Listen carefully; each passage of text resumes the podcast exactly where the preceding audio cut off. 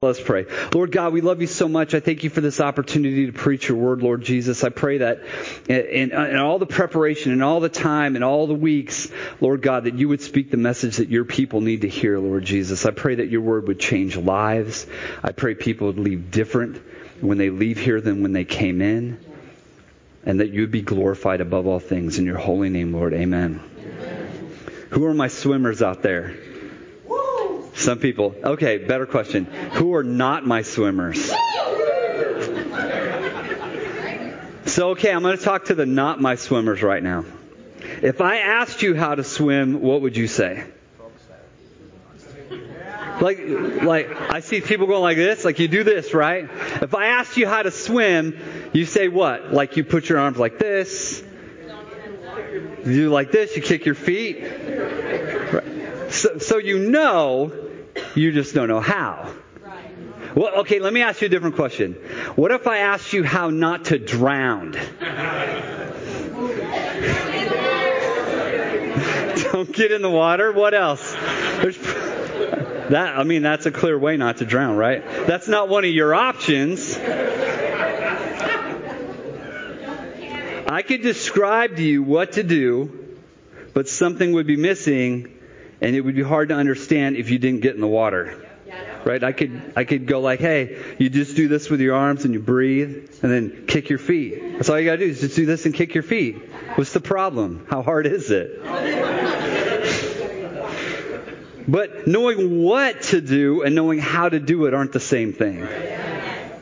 Now, when I was at uh, United States Marine Corps boot camp, um, it, this is something you need to know before you go but it's fine for you if you're not going to know that in the Marine Corps there's a swim qualification, which means you have to know how to swim. No, you have to know how not to drown to be a Marine. Yeah. This is important information before you go to boot camp that they're going to put you in the pool. You're going to have that opportunity to sink or swim. You won't have the opportunity to not go in the pool.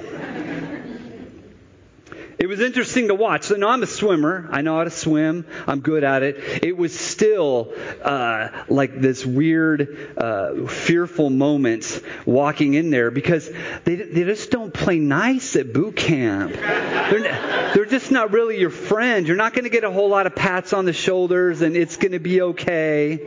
And you can walk up there next in line and say, I, I don't really know how to swim, which I saw people do. They don't care because you're going to go in the water. You don't have a choice in doing that.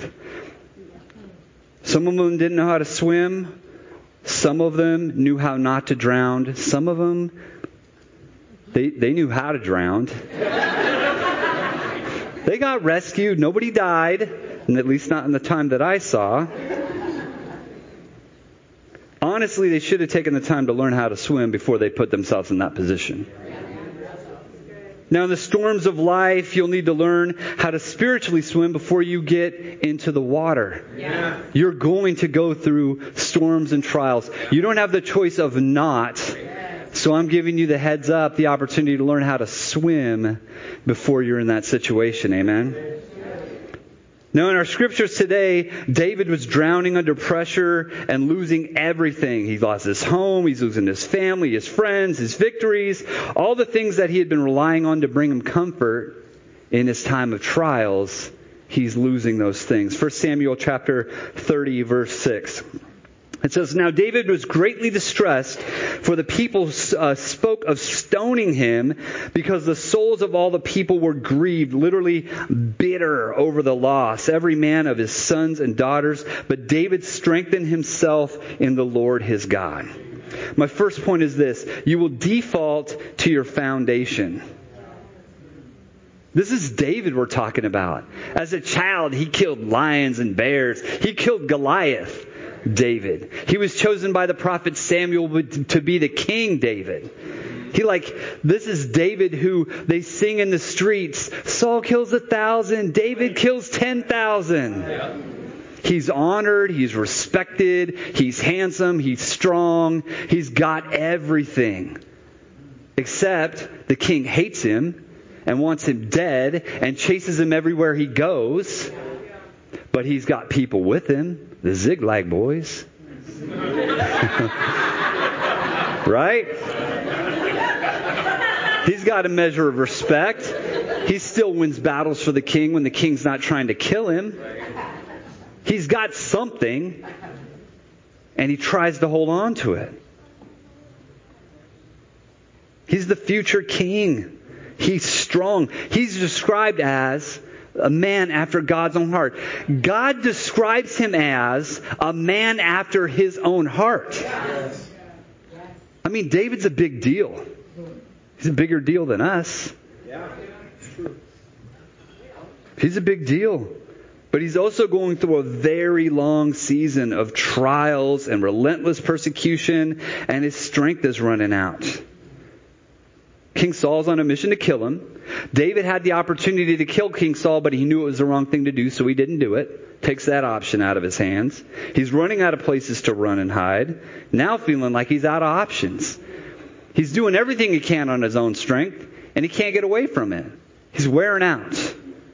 1 Samuel chapter 27 verse 1 says this. And David said in his heart, Now I shall perish someday by the hands of Saul. There's nothing better for me than that I should speedily escape to the land of the Philistines. And Saul will despair of me to seek me anywhere in the parts of Israel, so that I shall escape out of his hand. It's interesting that at this portion, David, with all his attributes and all his positives and everything that he can do, says, Nothing is better for him than to escape into the hands of his enemies. Wow. I, we've been talking all week about being strengthened and encouraged in the Lord. This seems like the time that David should have done that, right? I mean, this would be a perfect time for him to be strengthened and encouraged in the Lord, right? But that's not what he does. He seeks comfort with his enemies. Did he forget that God's a deliverer? I mean, if you think about it, a lot of times we read these uh, these stories. Oh, well, let me say it for me. A lot of times I can read these stories and get a little discouraged and think about my own failures and the time when I knew what to do but maybe didn't know how to do it or the times where I was successful in seasons of my life and then even with all my attributes then I find myself not successful. And so we look at a guy like David and he's got everything together. He's got a future promise to him. He's going through a rough season and he actually hits a point where he's ready to essentially just quit. He's done. You know, that was his strategy. I think like him doing it on his own strength was probably if if nothing more or nothing less than a temptation, but likely what he had done a lot of times. He'd won great victories before. It'd be really easy if you were David to lean on your own strengths and your own defaults and the ways that you get through life. Even knowing who, uh, who he is in, uh, with the Lord and with God. I think about myself. So my default has always been to just grind.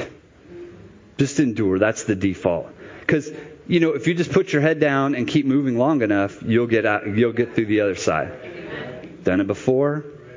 Done it a lot. It's easy. Just suck it up, put your head down, and drive forward. And you'll get to the other side. I'll just keep swimming. But eventually you're going to have to take a breath.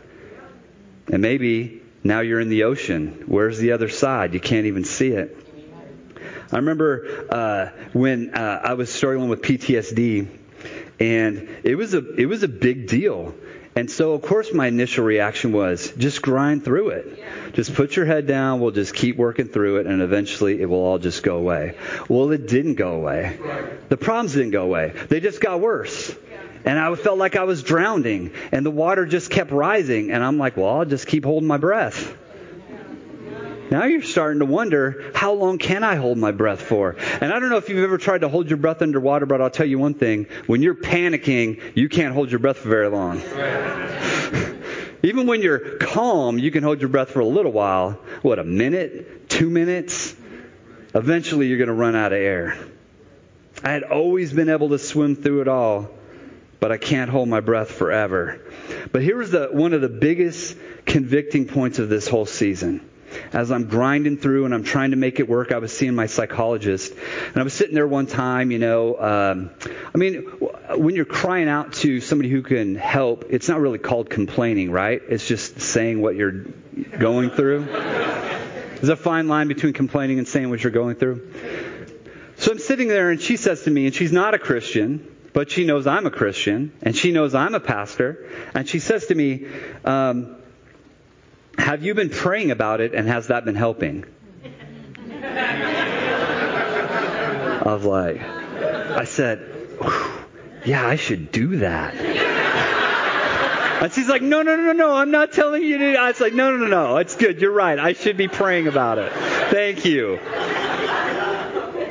was really convicting me because of what it really showed me and just kind of revealed to me is that I had been trying to do it on my own strength. Like I knew I should be crying. If you asked me, I'd be like, cry out to the Lord, pray it through, read His Word for encouragement, be in the presence of church and the Christians, and and and God will deliver you. I would tell you that. I knew that, but to do that was much more difficult. I didn't really recognize it at the time, but then after my non saved psychologist brought it to my attention, I realized that I needed to be drawing my strength from the Lord, not strength from myself. Amen? Hard times will come. You got, you got to understand that that's coming your way. Whatever you build your foundation on will be the default in your times of trial. It will be. When bad things happen, you're going to revert back to whatever you're comfortable with, what you've practiced. You're not going to all of a sudden be like, hey, I read this article one time and this is how you do CPR. No, if you don't know how to do it before, you're not going to know how to do it when the time comes. Just warning you. Matthew chapter 7, verse 24 through 25. Therefore, whoever hears these sayings of mine and does them, I will liken him to a wise man who built his house on the rock. And the rain descended, and the floods came, and the winds blew and beat on the house house, and it did not fall, for it was founded on the rock. Jesus is the rock. That's the point of that explanation. There's a famous quote that says, We don't rise to the level of our expectations, we fall to the level of our training. Who's heard that one before? Everyone in the military, anyone who's been in, in law enforcement or first responders or been in some kind of business training. This is like one of the most common sayings that I've heard in all the leadership and all the training I've ever been to. You're not going to rise to your expectations, you're going to fall to the level of your training. So, why is it so hard to understand that and apply that to your life? Why are we all walking around thinking that somehow in times of trial we're just going to rise to this idea that we thought we knew rather than the things that we've practiced and taken care of and trained for? You're not going to rise to your expectations. You're going to fall to what you trained for. You're going to default to what you practiced, whether it's self reliance or God reliance. The hard times will come. I just don't want you to uh, uh, be strengthened by yourself. I want you to be strengthened in the Lord. I want you to have a default uh, that as your foundation that Christ is it, that He's everything in your life. I want that to be your default and your foundation. Amen. Amen. David found his default in the Lord. Uh, let's look at Psalms 23, verses 4 through 6. It says, Yea, though I walk through the valley of the shadow of death, I will fear no evil, for you are with me. Your rod and your staff, they comfort me. You prepare a table for me in the presence of my enemies. You anoint me, uh, you anoint my head with oil. My cup runneth over. Surely goodness and mercy shall follow me all the days of my life, and I will dwell in the house of the Lord forever. You can say that too in your times of trials. I, the part I really like in there, and one part I really like because it really encaptures this idea of walking through the valley of death, is having a table prepared for him in the presence of his enemies. Not, you took me away from all the trouble and gave me food. You gave me food and protection and shelter right in the middle of everything that was going on. That's trust and faith. That's a foundation on the Lord. Amen. Second point, remove the barriers that keep you from being strengthened by the Lord. Yeah. Remove the barriers. Don't just grind through it. Remove them. Remove distractions in the, uh, uh, remove dist- removing distractions is the key to spending and building your foundation on the Lord. Removing distractions is the key to spending time and building your foundation on the Lord. Hebrews chapter 12, verse 1. Therefore we all, uh, therefore we also, since we are surrounded by such a great cloud of witnesses, let us lay aside every weight and the sin which so easily ensnares us, and let us run the race with endurance that is set before us. Um, when I was in the Marine Corps, um, I was a good swimmer, and so I ended up being uh, like a, a swim instructor, kind of. They call them Marine Combat Instructor of Water Survival, which makes you sound like you do like combat in water scenarios, like Aquaman. It's not really that. It's more like you're trying to teach people not to drown in a combat scenario. So like a river or a lake, you fall off a boat. You're kind of training people how to not die in the water. Because, like I said before, Marines are going to go in the water. That's kind of their deal.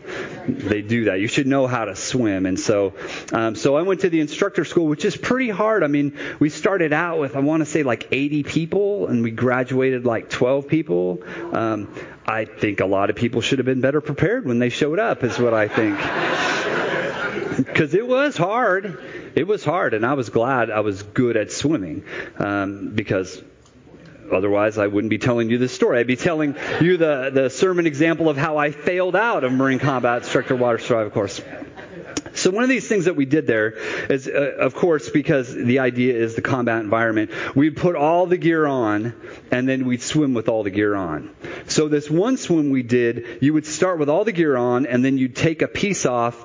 I would assume it was about every 500 yards, about every 10 or 15 laps you'd take a piece off. So you have your rifle and then you take that off and then your helmet and then your flak jacket and then your boots and then the pants and then the coat and then pretty soon you're best step right back down to your swimsuit and about about two, two and a half miles, you're back finishing off with just your swimsuit.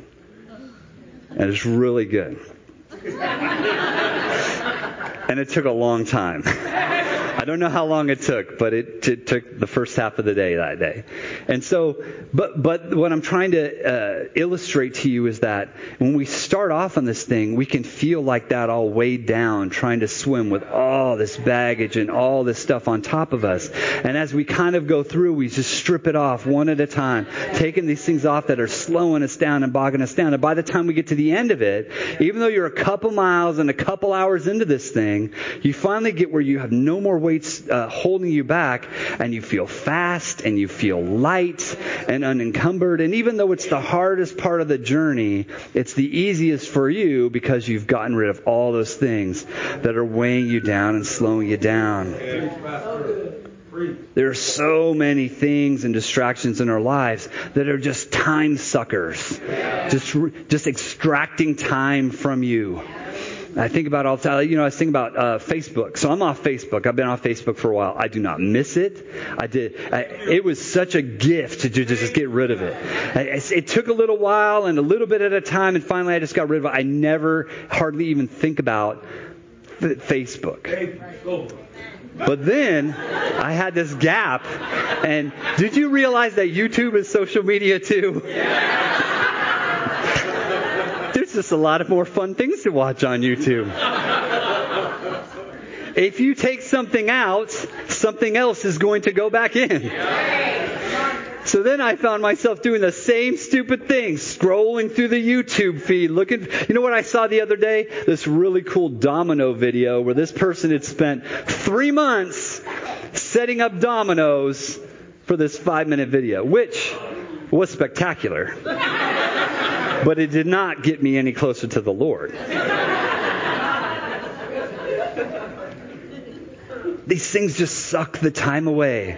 And next thing you know, you've spent hours just losing time, like somebody's hooked you up to tubes and just sucked the time right out of your life. And then you say, "Well, I don't have time to read my Bible. I don't I don't have time to get to church. I can't get to church on time because I have all these other things I'm trying to take care of." It's so easy, all these things. Name the thing. Think of the thing in your life that you spent a couple hours a day doing that you don't need to be doing. You all have something. Listen, you are not spending hours walking down to the river to gather water for your family. I don't care. When I was in Cambodia, we were in this little village of like 450 people and they had like, they did not have, they had like 100 wells. So you could spend most of your day going and trying to get clean water. That's not you. It's going to take you like 30 seconds to get a drink of water. You got things to do. Let's go. We all have the same amount of time in the day. We do. Time is, is finite in that way. Time just keeps going. We all have the same amount. It's just a matter of what you do with it. I know for me personally, I have found some brilliant ways to just waste massive amounts of time. I'm not condemning you. I'm sharing in it with you. Like, I totally get where you're coming from. It was really important to watch that criminal psychology video about interrogations. And then the next one. And then the next one.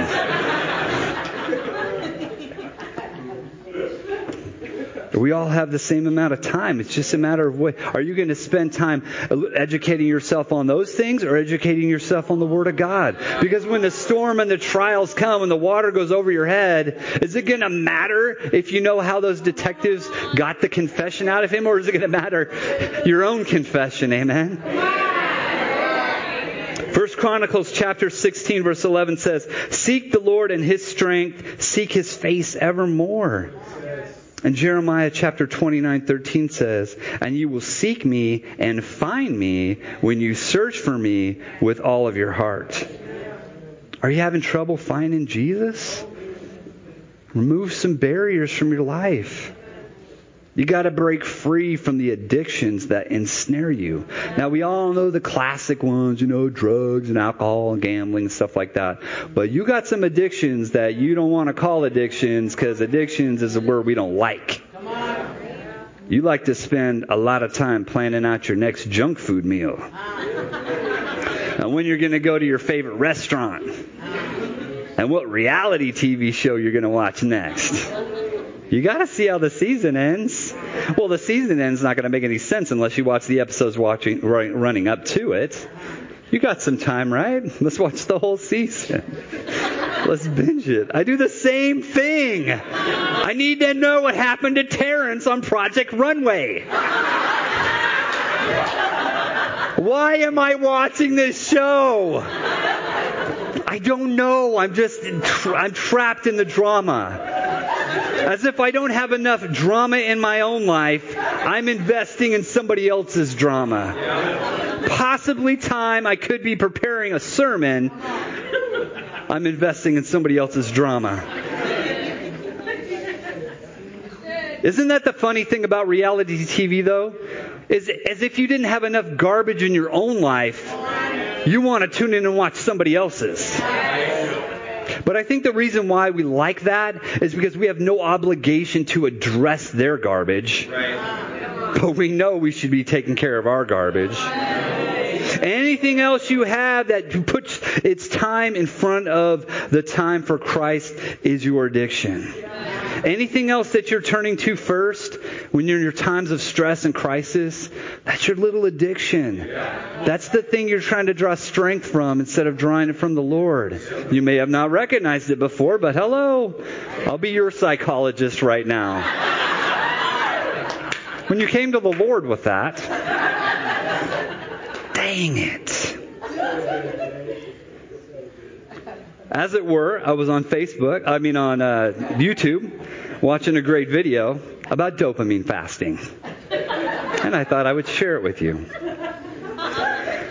Now, when you start looking on YouTube, you'll find this whole array of, well, anything really, but uh, when you're talking about uh, in, in interpersonal relationships and uh, your own motivations and uh, basically trying to take charge of your life, there's going to be somebody who's going to talk about all the chemicals your brain releases to trigger all the different things of the way you're feeling. And, and essentially, like for the, the person who's not self reflective, this will blow your mind at what chemicals cause cause you to do different things. Now, let me just stop right here and say God created us in such a way, and just because science is starting to figure out what happens doesn't mean science created it.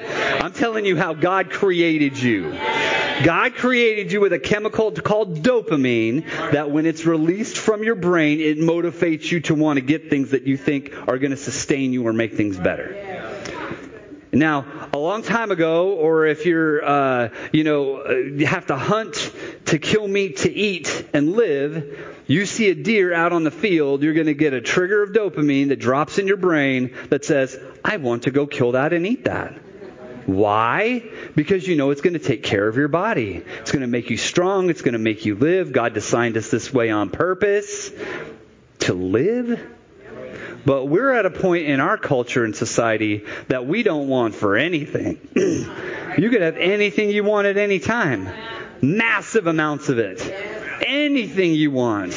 Any kind of food, any kind of entertainment, any kind of drama, any kind of relationships. You don't even have to leave your phone. Grubhub it or watch somebody's drama. You could have anything in life you want. It's right at your fingertips all the time. So we just bury ourselves in it. And so we're getting that dopamine all the time. Trigger, trigger, trigger, trigger, trigger whatever it is, you click and scroll and like because every time you post something and click on that uh, that app and reopen it and reopen it, reopen it, looking to see if anybody interacted with it, did anybody like it, and then you feel bad about yourself because they didn't. That's your little dopamine saying you're motivated to feel loved, and how you're going to feel loved is if you check your Facebook feed to see if anybody wanted to interact with you.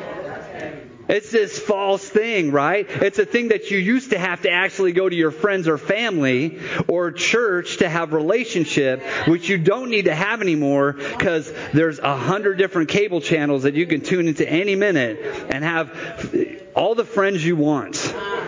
I got tons of friends. I got Monica and Chandler. They're fighting right now. Chandler did something stupid, so Monica was mad. Ross kept saying they were on a break.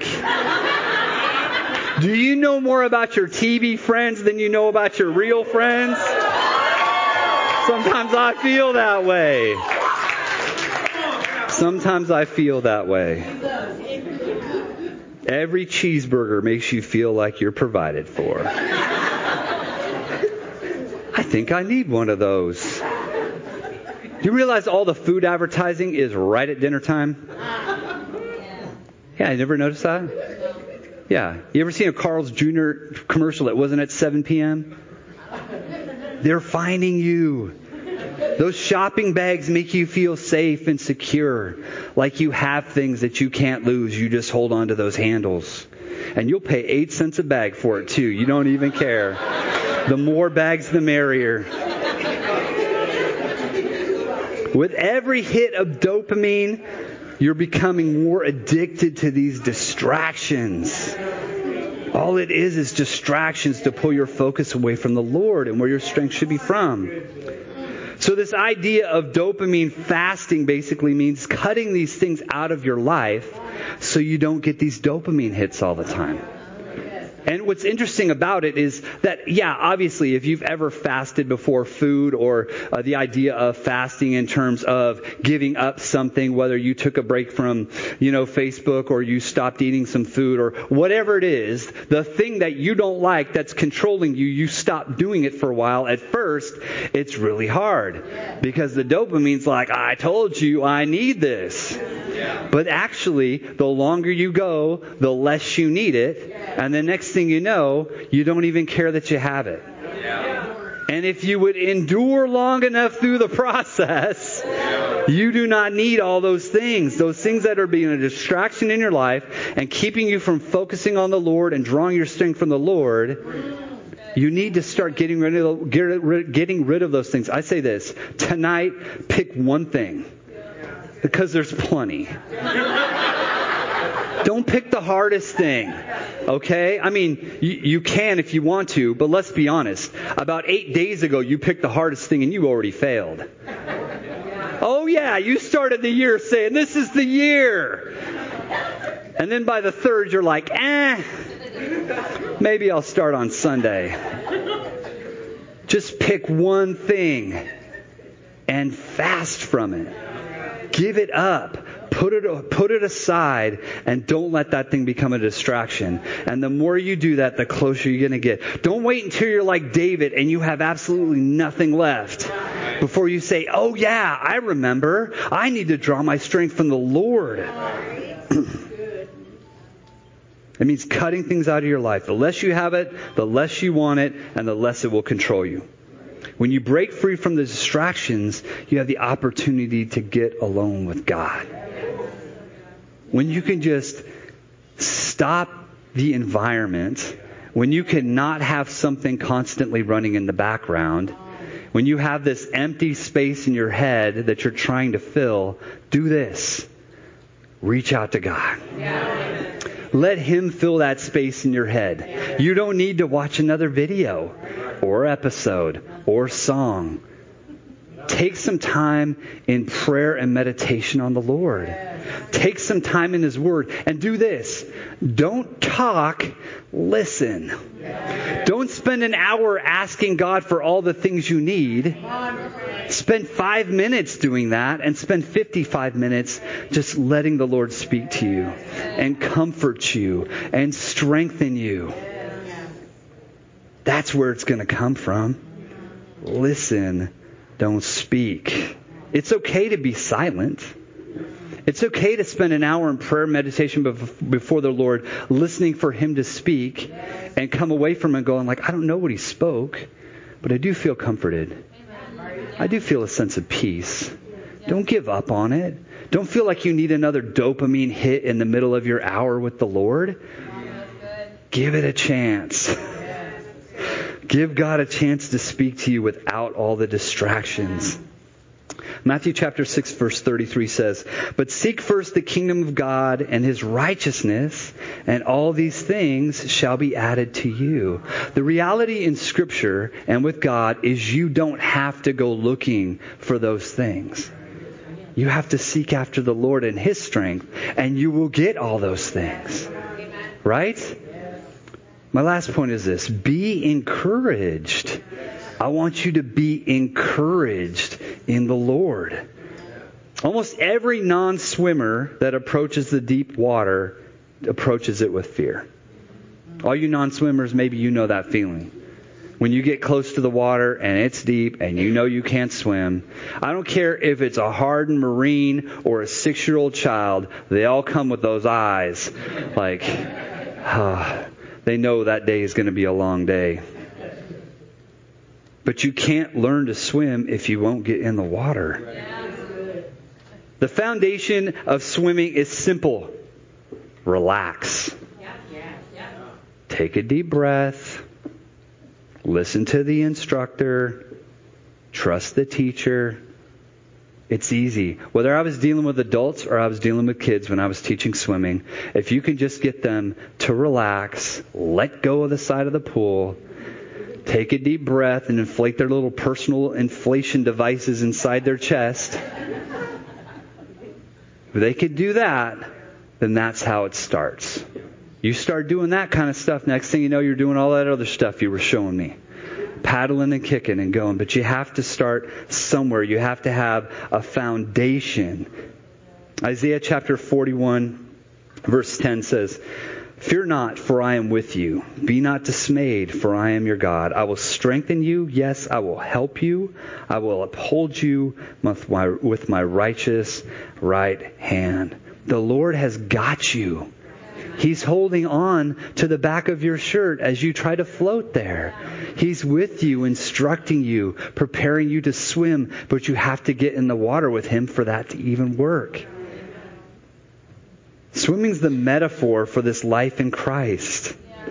Live by Christ's strength, not by your strength. That's what I'm trying to get you to. Be encouraged. Just keep swimming. Trust the Lord and listen to his voice. That's, that's how you're going to do it. All of this was for that. Trust the Lord and listen to his voice and just keep swimming. My last verse is this Isaiah 43. It says, Fear not, for I have redeemed you. I have called you by name. You are mine. When you pass through the waters, I will be with you, and through the rivers, they shall not overflow you. Amen? Amen. Let's bow our heads. You know, we're here in this place in church, and I know that a lot of you go to church here, and you know the reality is that only God really knows what's going on in your heart. So I want to give you an opportunity that if Christ, Jesus Christ isn't your Lord and Savior, to make him your Lord and Savior tonight. There's no better time, no better place. It's what we're here for, to grow closer to Christ. You can't get in the water with Jesus if you don't know who he is. Amen. So if that's you today and you want to give your life to Jesus Christ, you want to confess and repent live for Christ, I want you to just raise your hand at me so we can just pray with you that you receive Christ tonight as your Lord and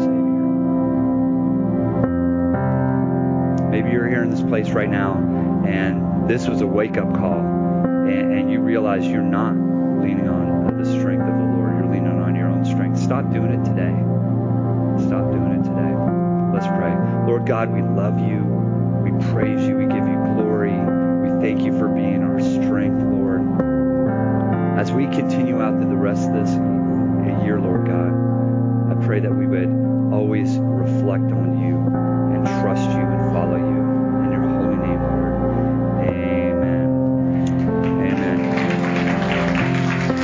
Thank you so much you for so much joining for us today online with today. I want to remind want to you, encourage you're to like our Facebook page, follow us Facebook, on social like media. page. if you're a regular YouTube, watcher subscribe, of follow us on Twitter. Victory Online, Tell would you please your send us a message because we want to get to know you. We want to be connected with thank you you. for watching. We love you Make sure you like and share this video, and we'll see you next week at Faith and Victory Church. We love you. Have a great day.